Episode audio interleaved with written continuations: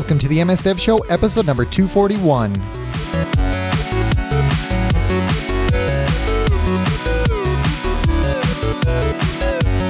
This week we talk about standing desks and office setups.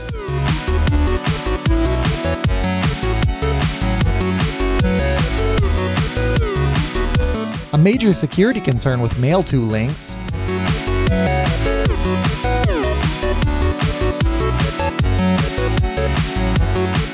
Microsoft Flight Simulator is back, but with some funny quirks.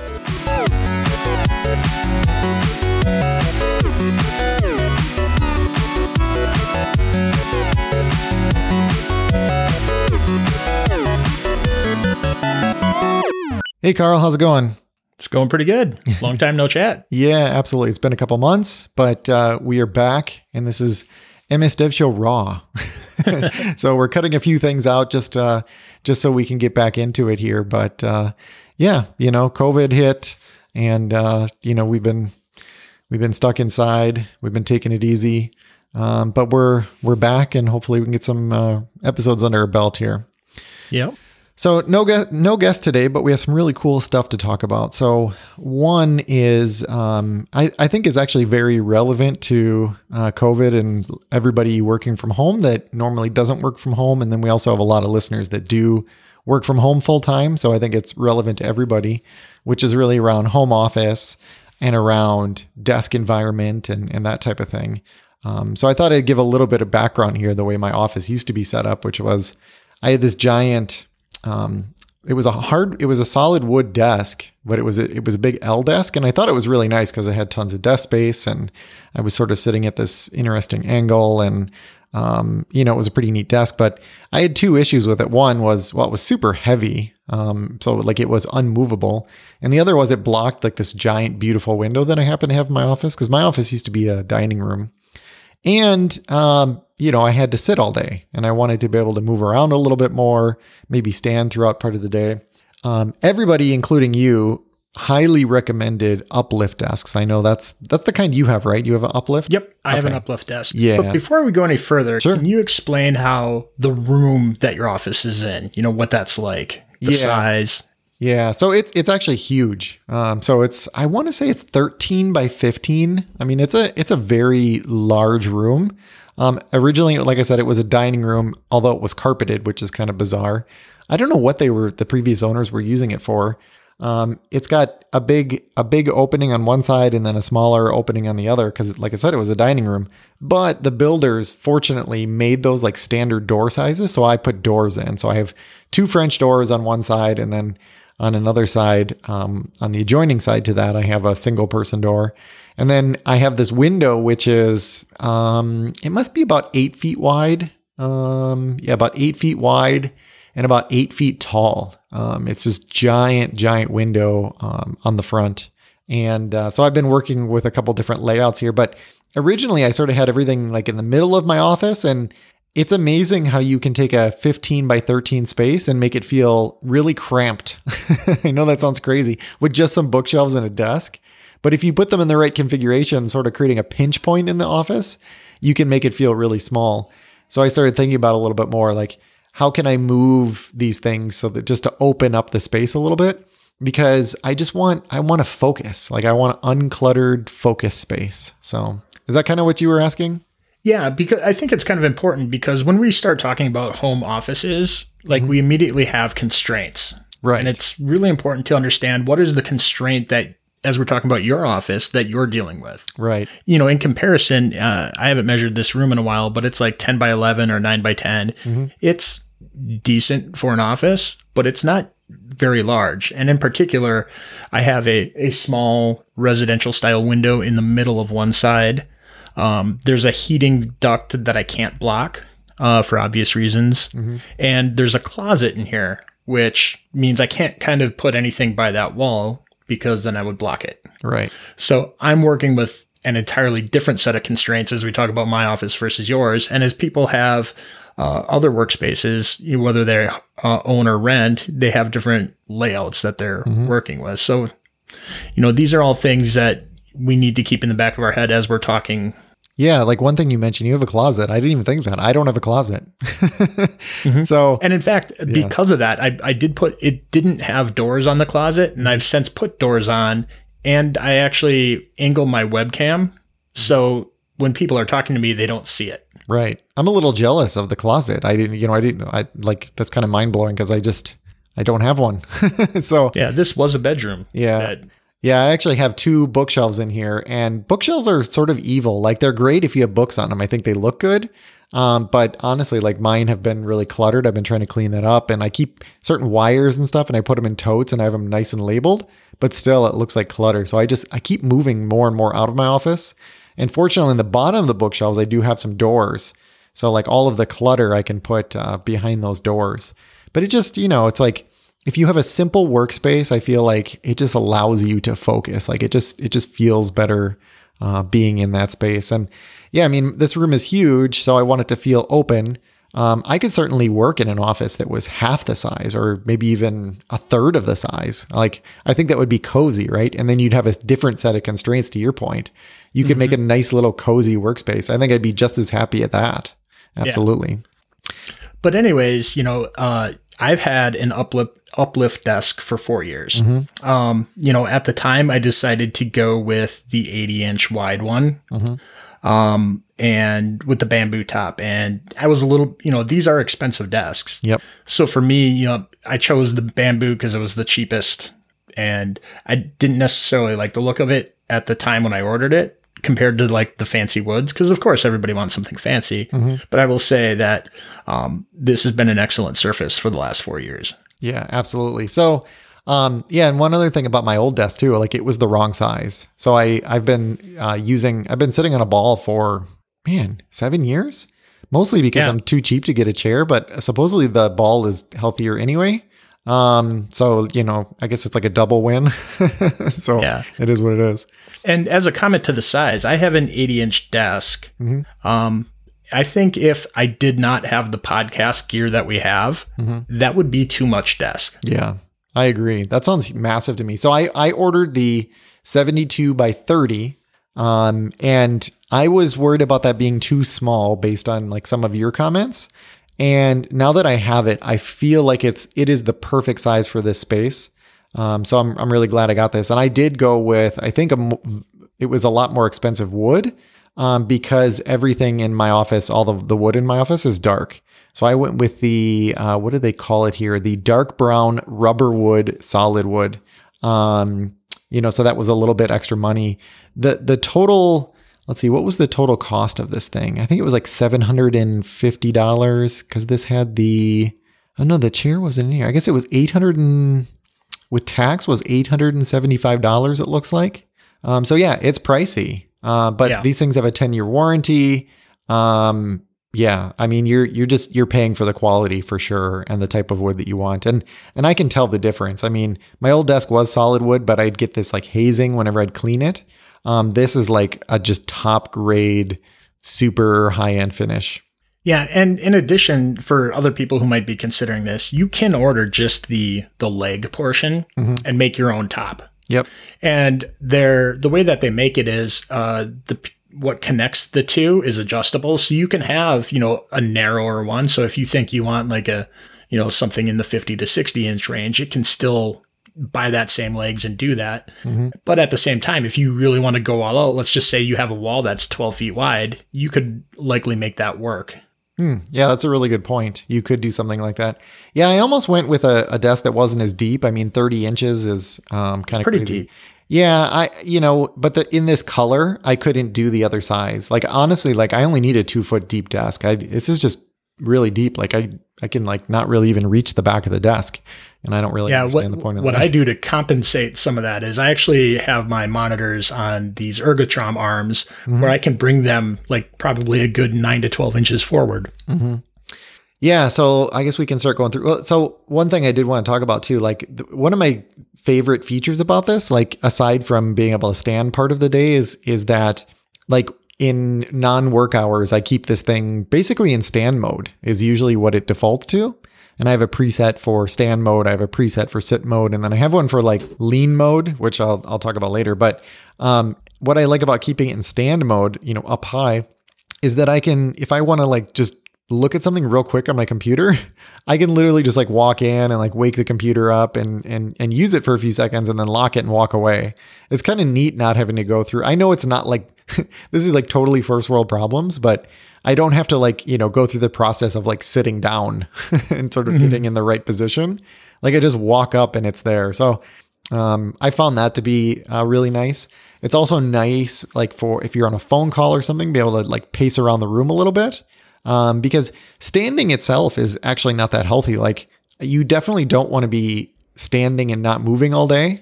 Um, but if you can stand, you know, let's say half of your day, and and as part of your standing, you're actually like pacing around or moving around a little bit. Um, that's that's the most most healthy. You want to keep that blood flow going and not create pinch points, anything like that. So, um, yeah, this thing is. I'm just. It's it's really just wonderful. So, do we want to talk about some of the accessories here? Yeah, because there's accessories available today. Yep. That when you bought yours, um, I realized that were brand new to me. I did not. Um, they're available that you know I didn't have an option to buy them. That I think that um, I'm going to eventually look into. Yeah. So I did get like an anti fatigue mat from them, which is really nice. I think that's that's key. I'm actually looking at like you know. Can I get some slippers with more padding? Like you just need that padding and it makes it so that you move around a little bit more it makes it so you're not you just it's just much softer on on your whole body. And then mine actually came with a free hammock. Um, and the hammock can uh, attach under the desk. And honestly, like I, I, I haven't even taken the the hammock out of the package. I, I, think I think the hammock is a bit of a gimmick, and I, I think they they they created the hammock because they wanted to show that a the desk is is strong enough that you can ha- literally like you know a 200 plus pound person can can like you know sit under this thing and it's not a big deal and that the motors can actually lift that much weight you know that's i think they're just trying to say like look how so, strong this thing is. one interesting use i've seen for the hammock is people using them as footstools. Oh interesting.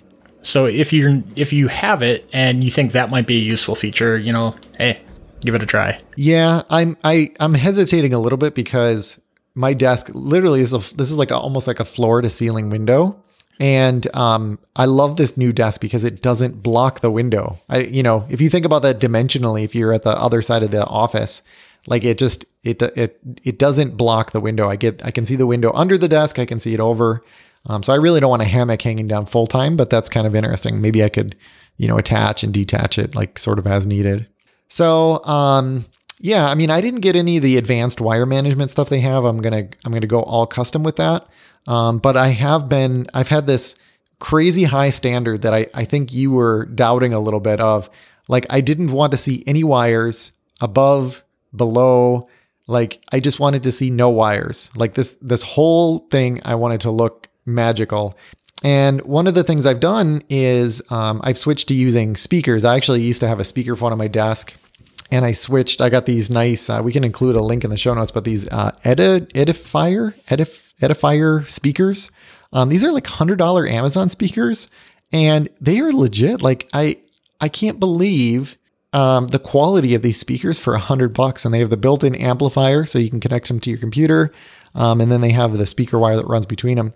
But to um, eliminate to get these things up to like the proper level and to and to avoid any wires, I went to Home Depot and I bought some iron pipe and I bought some uh, some ends for the iron pipe, and we'll have to include a, a link or a um, picture in the show notes. But basically, um, I, I built speaker stands for like I think ten dollars for like two of them. and what I'm going to do, I haven't done it yet, but I'm going to drill a hole in the back of the pipe, and the wires will actually run down through that. Um, so these speakers will be basically standing on this. Uh, it's a three quarter inch pipe um, it looks sort of ma- magical how they're just like elevated on these things. And the wires will run through that pipe and will run right down through the desk to the bottom side of the desk. So you don't see anything there. Um, yeah, I think that's a real creative way to kind of get your hidden wire aesthetic. Yeah. I mean, I, I couldn't find anybody who's ever done this before. I've seen people build like pipe stands for speakers, but like never like this. And and it just I don't know, it seems so simple. just I don't understand why this isn't super popular. And then I have the a monitor arm just like you do. And what's nice is the wires run down the monitor arm into the desk. So you don't see any wires there. Um, I have a wireless mouse and a wireless keyboard. Um, my microphone is on a boom arm, um, so that goes into the desk, and then um, you know that wire just runs right under the desk. Right now, I have my mixer and USB um, hub sitting on the desk, although that's going to get mounted underneath the desk. I'm still working on that. Um, so I just, I, you know, I've been a little psycho about keeping this thing like nothing on it. So my wife comes in and she said something on the desk. I said, nope, that does not go there. so I nothing's think the, allowed. The one unique thing that you're doing that allows you to do this a little bit more easily than some people mm-hmm. is you've also invested in a really high powered personal desktop that you're using for work. Right.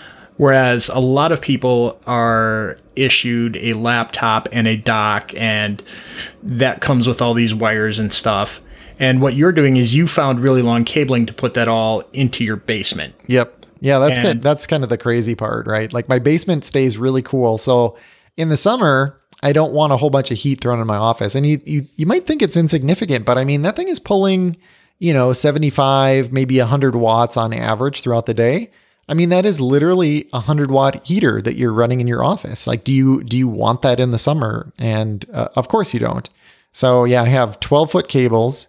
Um, and if you look at the specifications for things like um, like DVI, not DVI, that's an ancient technology. What is it? Um, DisplayPort.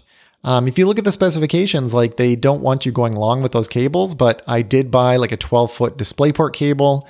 I have a 12 port or 12 foot uh, USB 3 cable uh, that runs into the back of the monitor to power or to go into that hub. And then I have another one for the other hub. And then I have a 12 foot audio cable. And uh, yeah, the computer is in the basement. Um, I have some shelf brackets so that it's stuck to the wall basically, and it is right below um, the hole that comes up into my office. Um, so that the the basically the there's the minimal amount of cabling. Um, you know, like if you set it on the f- uh, basement floor, for example, you'd have to have like another, you know, eight feet or however tall your ceiling is of cable. But I have it right up on the ceiling as close as humanly possible. And what's nice, so, that, go ahead. Yeah. So with that, you know, I'm just trying to think through, you know, what you have going on there. Mm-hmm. So, um, you mentioned that you have a wireless keyboard and mouse. So, is the dongle on that directly in the computer through the floor? No, it's actually the dongle is in the uh, USB port on the monitor, which okay. is perfect because the range on those things, like I do have something that affects that range. Um, I've had it a couple feet apart or a couple feet away, and occasionally I'll get some stuttering of the mouse. Um, having it literally one foot from the mouse and keyboard gives me perfect reception with that thing. And and that's what I was wondering is if it was down there, you know, were you having any occasional issues? And it sounds like you probably would have had uh, some major issues. Yes, major issues. Because even with the desk desktop, like a couple feet away, I was having some significant enough issues that I ran that that dongle closer and now plugged in to the monitor is is really just amazing because it's a Logitech unifying receiver and it's tiny. So it you know like you can't even you just don't see it. Again, it's invisible. And then even my webcam, which is sitting on top of the monitor, uh, gets plugged into there. Oh, and we didn't we didn't talk about the monitor, by the way. Um, well, well, I'll talk about that in one second. I did want to mention like some other another benefit of having the computer um, down in the basement. Um, and I and I just leave it on all the time. I always get a lot of questions about that. Um, what was the uh, what was the other thing I was going to mention about that thing being down there? Because it's up on the ceiling, so it is pulling in cool air. The whole computer runs way cooler because um, our, our, generally our basement air is like sixty some degrees. Um, but there was um, hmm, I can't remember. It'll come back to me. So we'll talk about the monitor. So I I used to have two 4K monitors that were 20 I believe, 24 inch monitors, and um, they were just terrible. Um, and they actually were reviews, or they were they were monitors that got good reviews.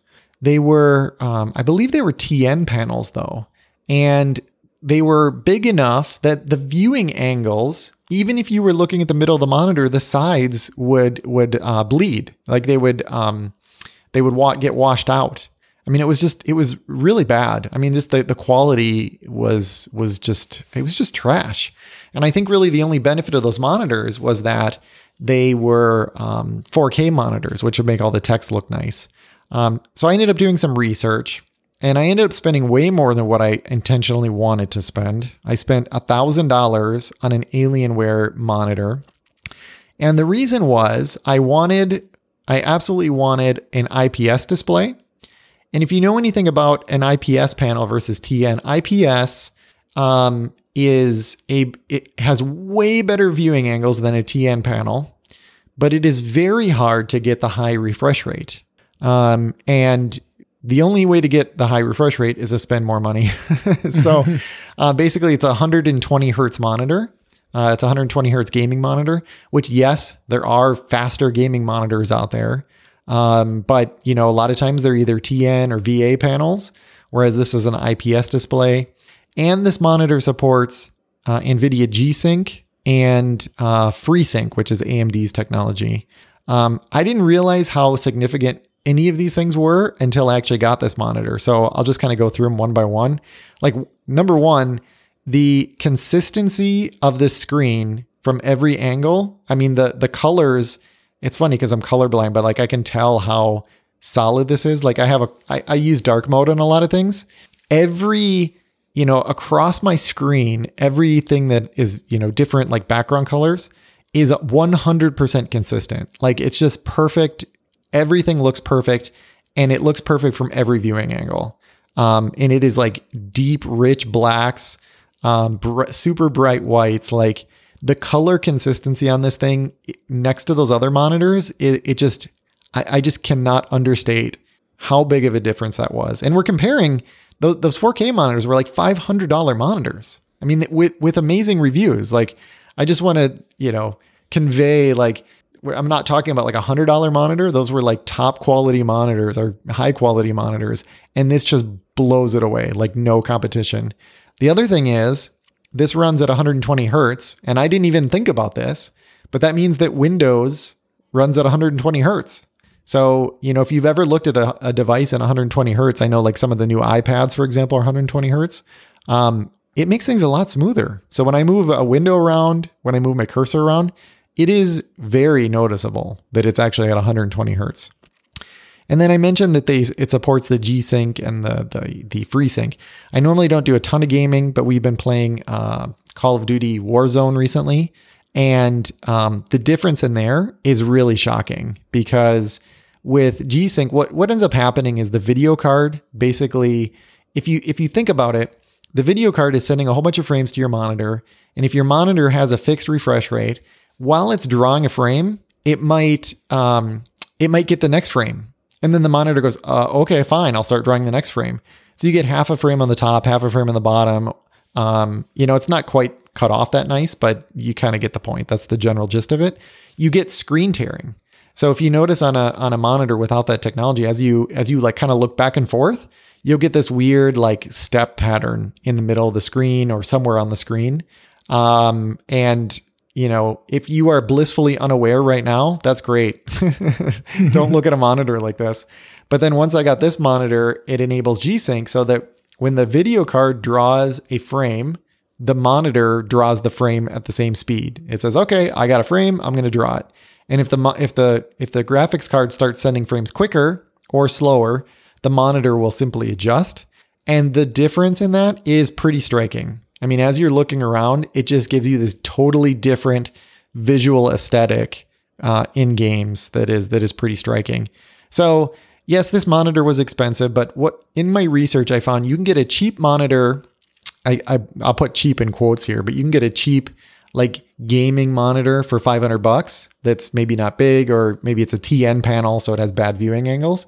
You can spend let's say 750 to 800 dollars once you get into that range you can pick like one extra thing you get. You know, so maybe it is IPS or maybe the, you know, maybe, um, maybe it's a higher frame rate or, you know, whatever it may be. Like you, you can buy a compromise monitor that might do what you want to do. So if you're writing code all day, then that would be fine. Like you could literally get like a really nice, like $750 IPS display and call it a day. If you want a monitor with no compromise that does everything that I talked about, then you're at about a thousand dollar price point and up. And you can literally just spend that much money and you have checked every box then. It can be IPS, high frame rate, amazing viewing angles, supports G Sync, supports FreeSync, Um, so that's that's the path I went down. And and the reality is I use monitors for a long time. Even those 4K monitors, I got those um that would have been 7 I think 7 years ago. I think it was about 7 years ago that I got those, which is re- actually a short amount of time for me to use a monitor. I still actually have some monitors that I bought back in man, over a decade ago. Um, that are that are still like in service in my house. So, you know, I actually I'm okay with spending a thousand dollars on a monitor, you know, amortized over a year. The thing that your eyes are looking at, you're spending what, 10 bucks, 15 bucks a month on? like that just feels like nothing to me.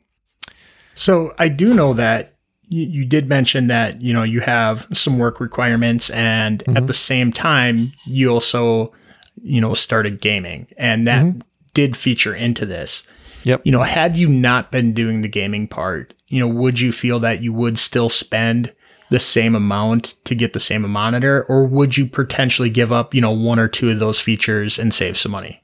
Wow, that's a tough one. Um, if I was pretty sure I wasn't going to do any like 3D gaming like that, I probably would have spent 750 then and gone that route. If I just wanted it as a development monitor.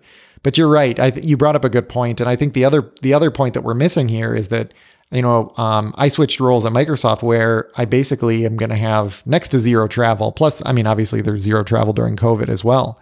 Um, so factoring in that, you know, I'm not going to travel as much means that um, I'm always going to be using the same computer. And I did go this route where, you know, I built this, and we've talked about on the podcast before, this high end, um, you know, 12 core beast with, you know, tons of memory, tons of super fast SSD that I can use for work. Um, you know, it's basically bring your own device.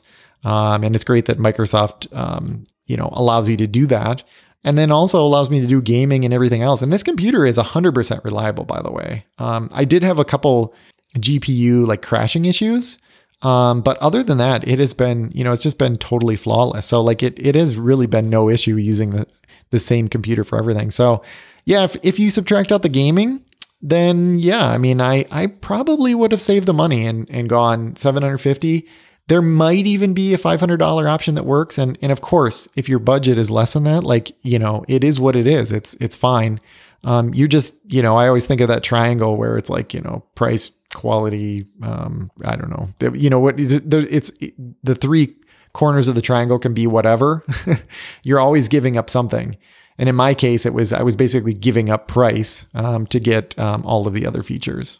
All right. So now that you have your office kind of set up where it is, you know, mm-hmm. are there is there anything else that you're thinking about doing?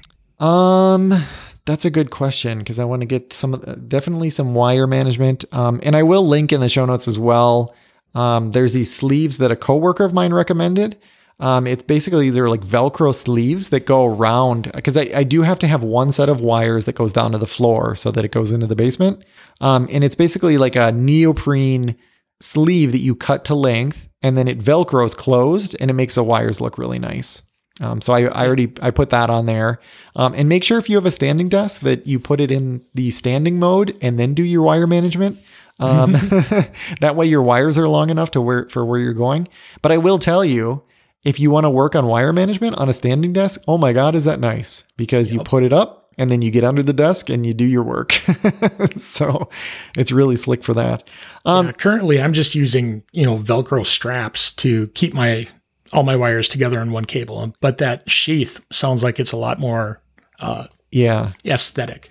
Yeah, it is. Um, it's a little. I mean, it makes the wire bundle a little bit wider. Um, I think once once I sort of think that I'm not going to add any more wires, what I'll do, I might take that off and put some zip ties on there and see if I can make it look good. Um, yeah, I mean, there's uh, just like you can use like tiny black zip ties and and then and then make it look like it's just one like bigger wire that would still be aesthetically pleasing. So that is another option. But like I'm still in like experimentation phase here. Um, but yeah, yeah the, I, the I, one thing that has thrown off my cable management from a looks standpoint mm-hmm. is I recently hardwired um, my dock in, but mm-hmm. The only Ethernet cable that I had at the time is bright yellow. So I have all these black cables with this bright yellow one on the side. Mm, I see. Yeah, so I guess two two more points. Um, I did buy you know, there's two grommet holes on this desk, and I actually was able to use one of them for the monitor mount, uh, which was kind of lucky. I didn't have to drill into the desk. The other grommet hole, um, I put in. You can buy these on Amazon. We'll have to put a link to that in the show notes as well. But you basically put in uh, it's two outlets and two USB ports, and there's different configurations. Like you can get with like four USB ports, but it's super cool because I have two outlets and two USB ports on the surface of my desk so that if I do want to like my my wife came in and she's like, "Hey, can you get my laptop all up to date for school?" And like I said in my I set it on the desk and then I just plugged it in right on the top. You don't have to go crawling around. That has been an amazing addition. And then if I need to charge my mouse and keyboard, I can plug them into the USB ports there, which I think is wonderful. Um, the thing that I haven't figured out yet, there are some devices out there where you can do a wireless charger and it comes with a special drill bit so that you can basically like bore out some of uh, basically a circle underneath your desk and go up and then put the put a device in there so that there's a, po- a part of your desk that supports wireless charging how cool is that so basically you just sit your phone on your desk in that spot and it will charge it so I'll have to include a link in the show notes of that. That that took some work to actually find that thing, but it comes with the drill bit and um, and the, all the hardware you need. Um, I just I'm I'm just I'm still thinking about it. You know, like I just haven't pulled the trigger on it yet, but um, uh, that would be really amazing. Just sit your phone down and have it start charging. Mm-hmm. I don't know if that was something you were interested in as well. Um, to a certain degree, I mean, it, it definitely sounds appealing. I mm-hmm. definitely uh, bought into the wireless lifestyle for charging. Um, but at the same time, my phone generally lasts um, for a full day. Right. And even the times where I am using it a little bit more, I'm in spots where it, I charge it other ways. Right, right. Yeah, I don't know. I just, I, it would just be really cool. so I think that's why I'm hesitating. It's like, yeah, like you said, it's just not necessary. It's not really solving like a big problem for me. But man, it would just be nice. And especially with like new AirPods and stuff being wirelessly charged as well, you know, just, uh, oh, just, just sit them right here and, uh, and you're good to go. Okay. So that was everything on the desk. I'm very happy about it. Like I'm living this lifestyle. Um, I did mention I was going to talk about the stool. Um, I, I don't I don't need to talk about it a lot, but Uplift sells this stool that's basically meant to lean against. So if you do want to take a break from standing a little bit, your legs are getting sore or whatever, you can lean up against this thing. Um, it's just a tall stool that's adjustable, and it was it wasn't too expensive. I want to say it was ninety nine bucks. Um, I was kind of surprised based on kind of the pricing that they have. It that seemed pretty expensive in terms of like a stool like this. Um, yeah, I have yeah. the same one. And, mm-hmm. you know, I think the interesting thing about it for the most part is, you know, it's not something you want to be doing all the time. Mm-hmm. So it, it, it sounds counterintuitive, but it's uncomfortable. Right. But it's it's meant to uh, re- be used as relief for a short period of time mm-hmm. and then for you to stand again. Yeah, I definitely can't use it for very long. It's like 10 minutes at a time just to take a little lean break. You know, just like if you were like working outside, right? You'd, you know, you take a break. It's like I'm gonna have a drink, and you sort of lean up against a tree or something. It, that's basically the concept.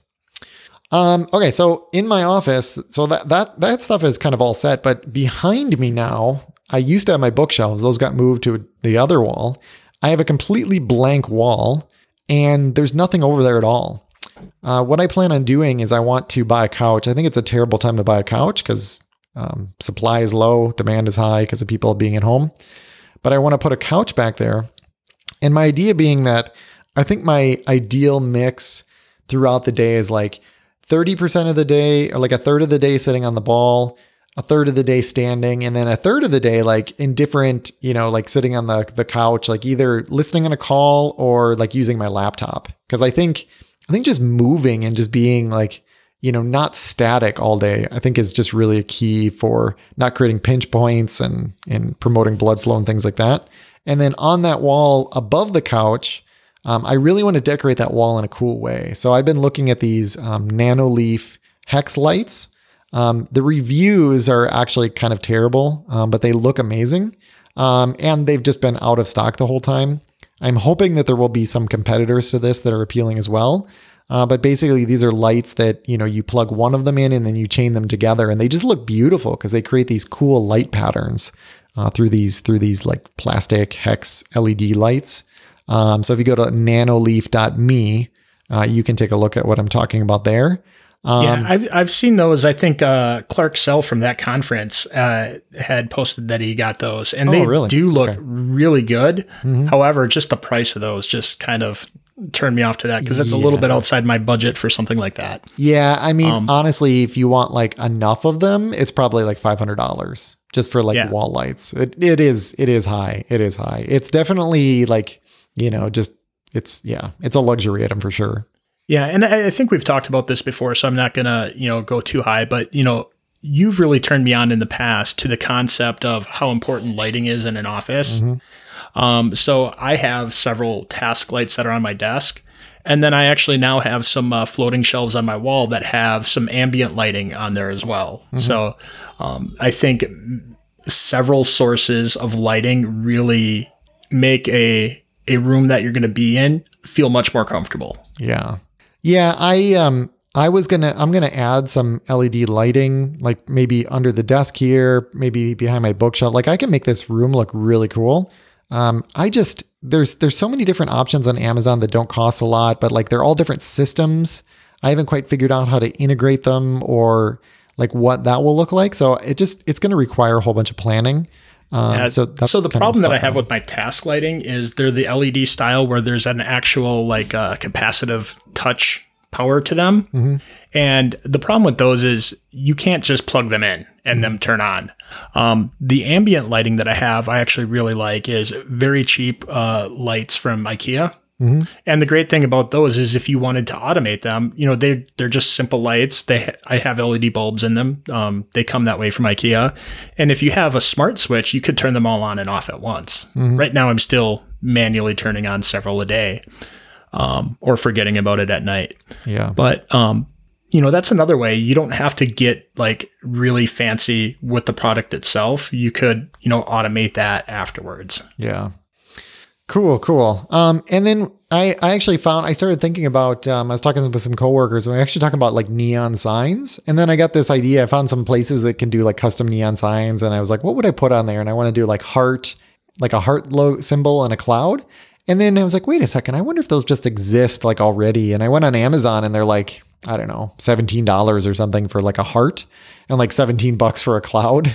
Um, and they're only like eight inches tall. Like I'd like something bigger, but like, I don't know. I'm, I'm just kind of playing around with the idea of like putting some stuff like that too. I think it would just be neat having a, an engaging, like cool dynamic background. Um, that's, that's, that's actually a real background, you know, within, uh, within like my Teams calls.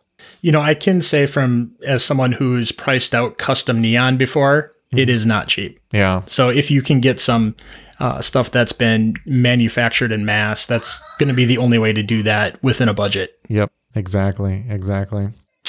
Cool, cool. Um, was there anything else that we needed to talk about there?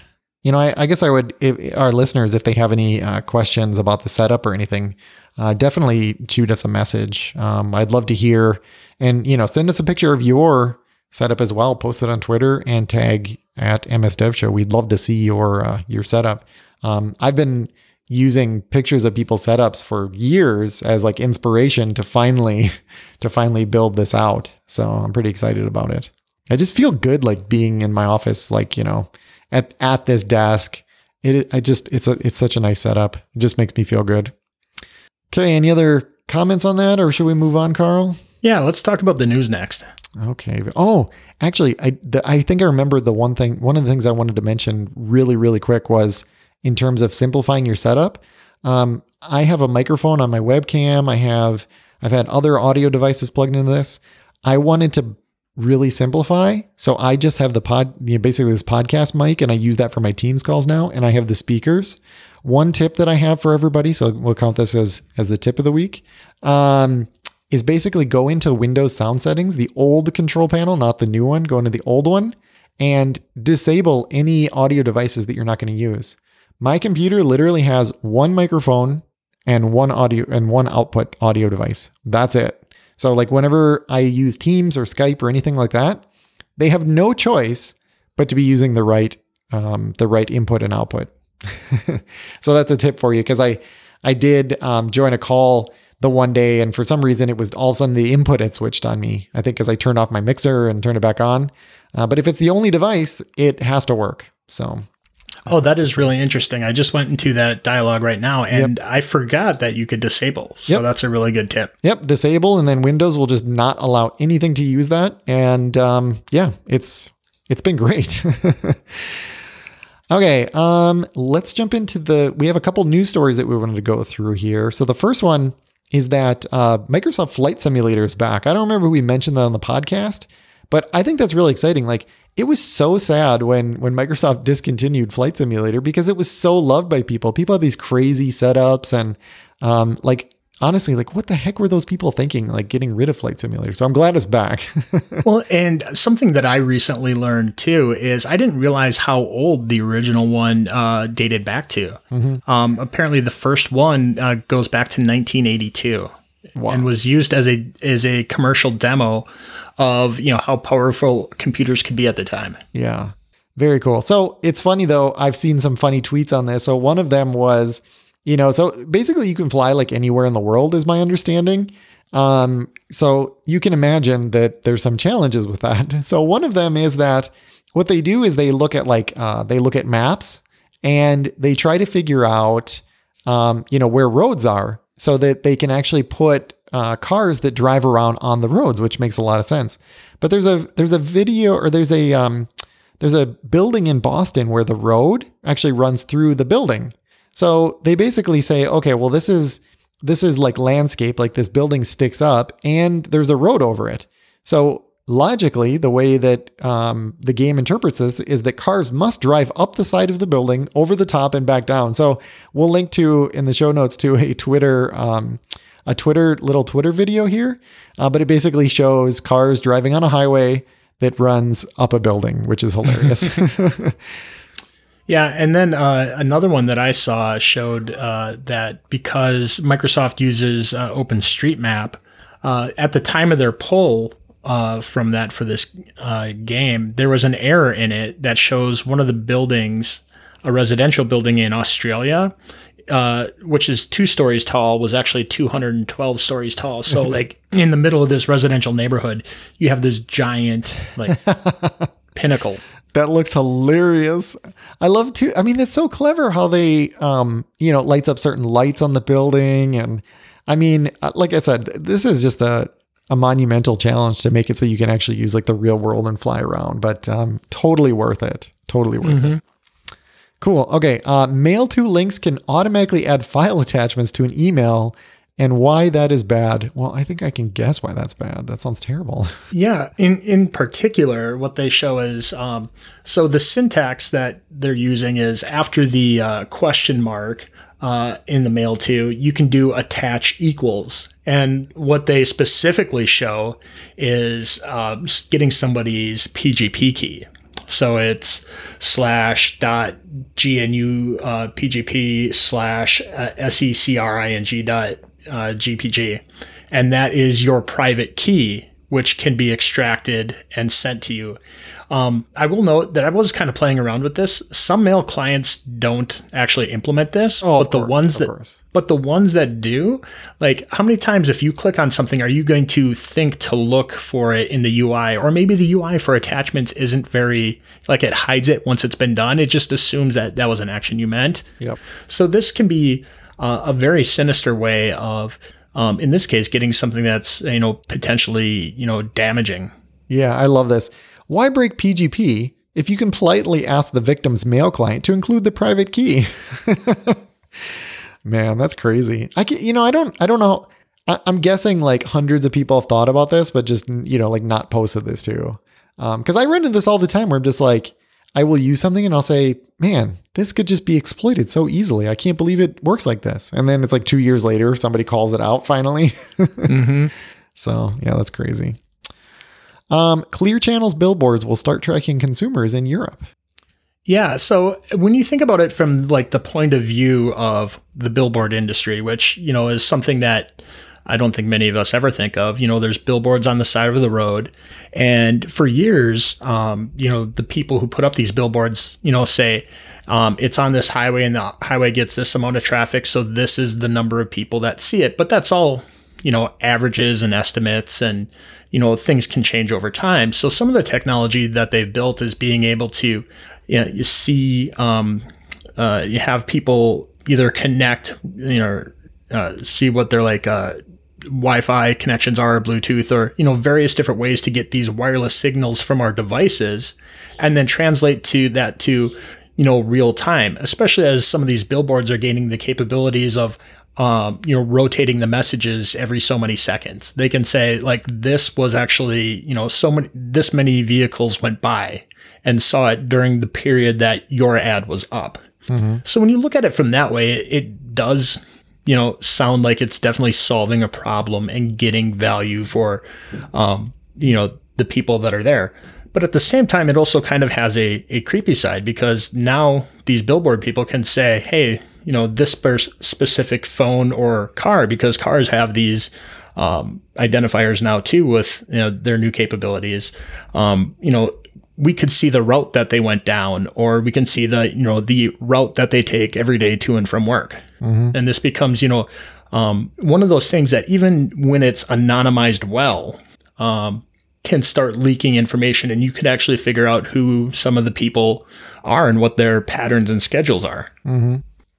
yeah there's some privacy implications here you know I, I, I it's tough because you are you should you know you can't really have an expectations of privacy outside but like we do have to start looking at this maybe that needs to change a little bit yeah and the interesting thing is you know when that starts to uh, they do start to dig further into it you can see uh, situations like uh, the movie minority report which the article mentions mm-hmm. where it knows that you're driving down the road and it could give you a billboard that basically says, "Hey, Jason, uh, you know that cable management you were talking about, you know, it's on sale now." Yeah, terrifying. Okay, cool. Should we talk about Backblaze hard drive stats? Yeah. Um, so you know they they publish these every quarter. They basically run a crap ton of hard drives, and then they tell us which ones failed and which ones didn't. Um, there's only a couple things that I want to pull out of here. One is drives are getting more reliable. a, um, and um, you know, we've talked about this before, but these HGST drives, um, these things are always reliable. so, what what does that abbreviation mean? HGST. I have no idea. I mean, it's a it says it's a manufacturer, but I can't recall off the top of my head. Houston Graduate School of Theology. No, that can't be right. Let's see here. Um, so they were Hitachi. Um, oh, Hitachi Global Storage Technologies. Okay. So there you go. I, that's actually the type of drive that I have based on um, based on you know one of these articles from before. Um, but they have crazy low failure rates, and yes, I actually have never had one fail. So I guess I guess you know that's just more more data to throw into there. Um, I still avoid Seagate drives like the plague, even though they are getting a little better. Um, you know, like they're, and it's always like their new drives too. Like they have this 16 terabyte option, which is mind blowing, by the way um, 3% annualized failure rate, um, which is actually a small sample size, but even on their 12 terabyte, it's a 2% failure rate, which, you know, that's, that's pretty high. I mean, 2% are failing every year. That's, that seems pretty high to me. Whereas the HGST ones, um, the worst drive that they make, according to this chart, uh, is the eight terabyte variant, and it is a 0.64. you know, so like a third of what uh, the the Seagate one is. I mean, it's just it's it's just they're totally at a different level. Um, Toshiba looks okay in some of these. I mean, they don't have a lot of data on that either. But the I'm just saying, like, why wouldn't you just buy the HGST? Um, yeah, I also think it's interesting here, and I noticed this initially in the charts. Like the Western Digital ones, mm-hmm. they all stop halfway through, and it's because they found them.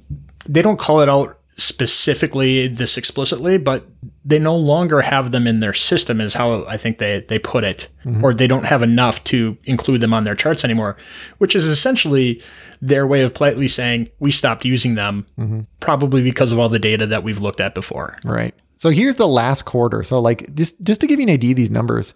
So the eight terabyte HGST numbers, they have a thousand of those drives. Zero failed. Zero. Can you imagine buying a thousand drives and zero fail in that in that quarter?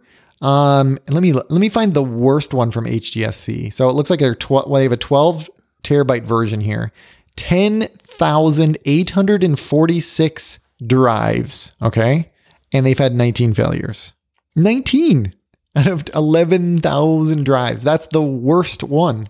So if you look go way down at the bottom, they actually show kind of lifetime failure mm-hmm. rates. Yep. For those same ones, the eight terabyte one had 18 total failures, and the 12 one had 65. like lifetime. Right. Yeah, and they the, every chart HGS HGST is like they're consistent and they're always at the bottom.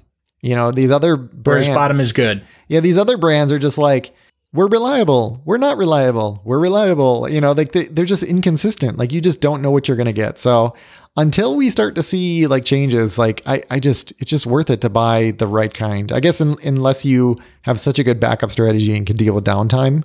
But um, I don't know. I think uh, the answer is clear there. And that's not an advertisement. Let's see here. The software industry is amazingly young. Let's look at it from a different point of view. Go ahead, Carl. Yeah, I found this Twitter thread uh, by uh, Christian uh, uh, Kontop. Uh, hopefully, I pronounced that correctly. But basically, the point that he was kind of coming across is he's been in the industry for 50 years. He's worked on all sorts of projects, all sorts of technologies. But at the same time, let's let's look at other industries and how they do things. And I think the the story he told around the theater of Rome was really interesting. Um, in, in short, it, the theater was built in 13 BC. It was used for 400 years as a theater. Then it became a quarry, a fortress, a noble residence, and now it is an apartment and a venue for hipster concerts. His words, not mine. but what's interesting is that if we look at this, you know, monument, it was built for a purpose. And then over time, as needs and circumstances changed, it became other things. It was, even though it is this structure of essentially rocks, concrete, I'm assuming, building materials, it became useful for other purposes. Now, as we compare that to how we treat software, um, when we teach people how to build software, it's always with the thought of here is something new. Build this new algorithm, build this new feature. Um, only once you get out to the industry do you maybe say, hey, we have this product. Maybe we have to adjust it, tweak it a little bit. But we don't ever think about it in the way of, hey, we have this software that does X. It is essential, but we also need to do this vastly different thing. And we don't have time to, or the space maybe, or the budget, or whatever the constraint is, to do that other thing from scratch. How do we take essentially the the theater of Rome mm-hmm. and turn it from a theater to a quarry, which, if you ask me, has almost nothing to do with each other Right. other than stones. So I really thought that this is interesting as we look at ourselves at, as an industry. We have to realize how young we are and immature the industry is that we haven't been able to really build these pro, you know, build this kind of software that can perform like giant buildings or mm-hmm. other industries that have uh, very similar concepts like that. So is the answer containers? no, I, I think the ultimate answer is, you know, we need to understand that not everything is let's light the old thing on fire and build something new. The Yeah. old thing had a purpose. It in in many cases the old thing made money and is still making money or is still providing essential services. You know, how do how do we adapt that without lighting everything on fire every time? Yeah, very cool, very cool. Okay, cool. Um, Facebook account now required to log on to Oculus devices. I don't know. I don't have one, so I don't care. I don't have one, but I know a lot of people are really interested in um, uh, the Oculus device and many other kind of technologies like that. And at the same time, there are a lot of people that also have issues with individual companies and being able to have Facebook kind of shrink its ecosystem down to, you know, forcing you to use their login, I think uh, is going to be, you know, something that uh, is going to be contentious, especially when you take a look at it in the frame of our previous discussion. Like, how can we change this one thing um, to do something totally different? Well, Facebook is taking that one thing that could potentially do a bunch and saying, no, we're going to lock it down even further. Mm-hmm.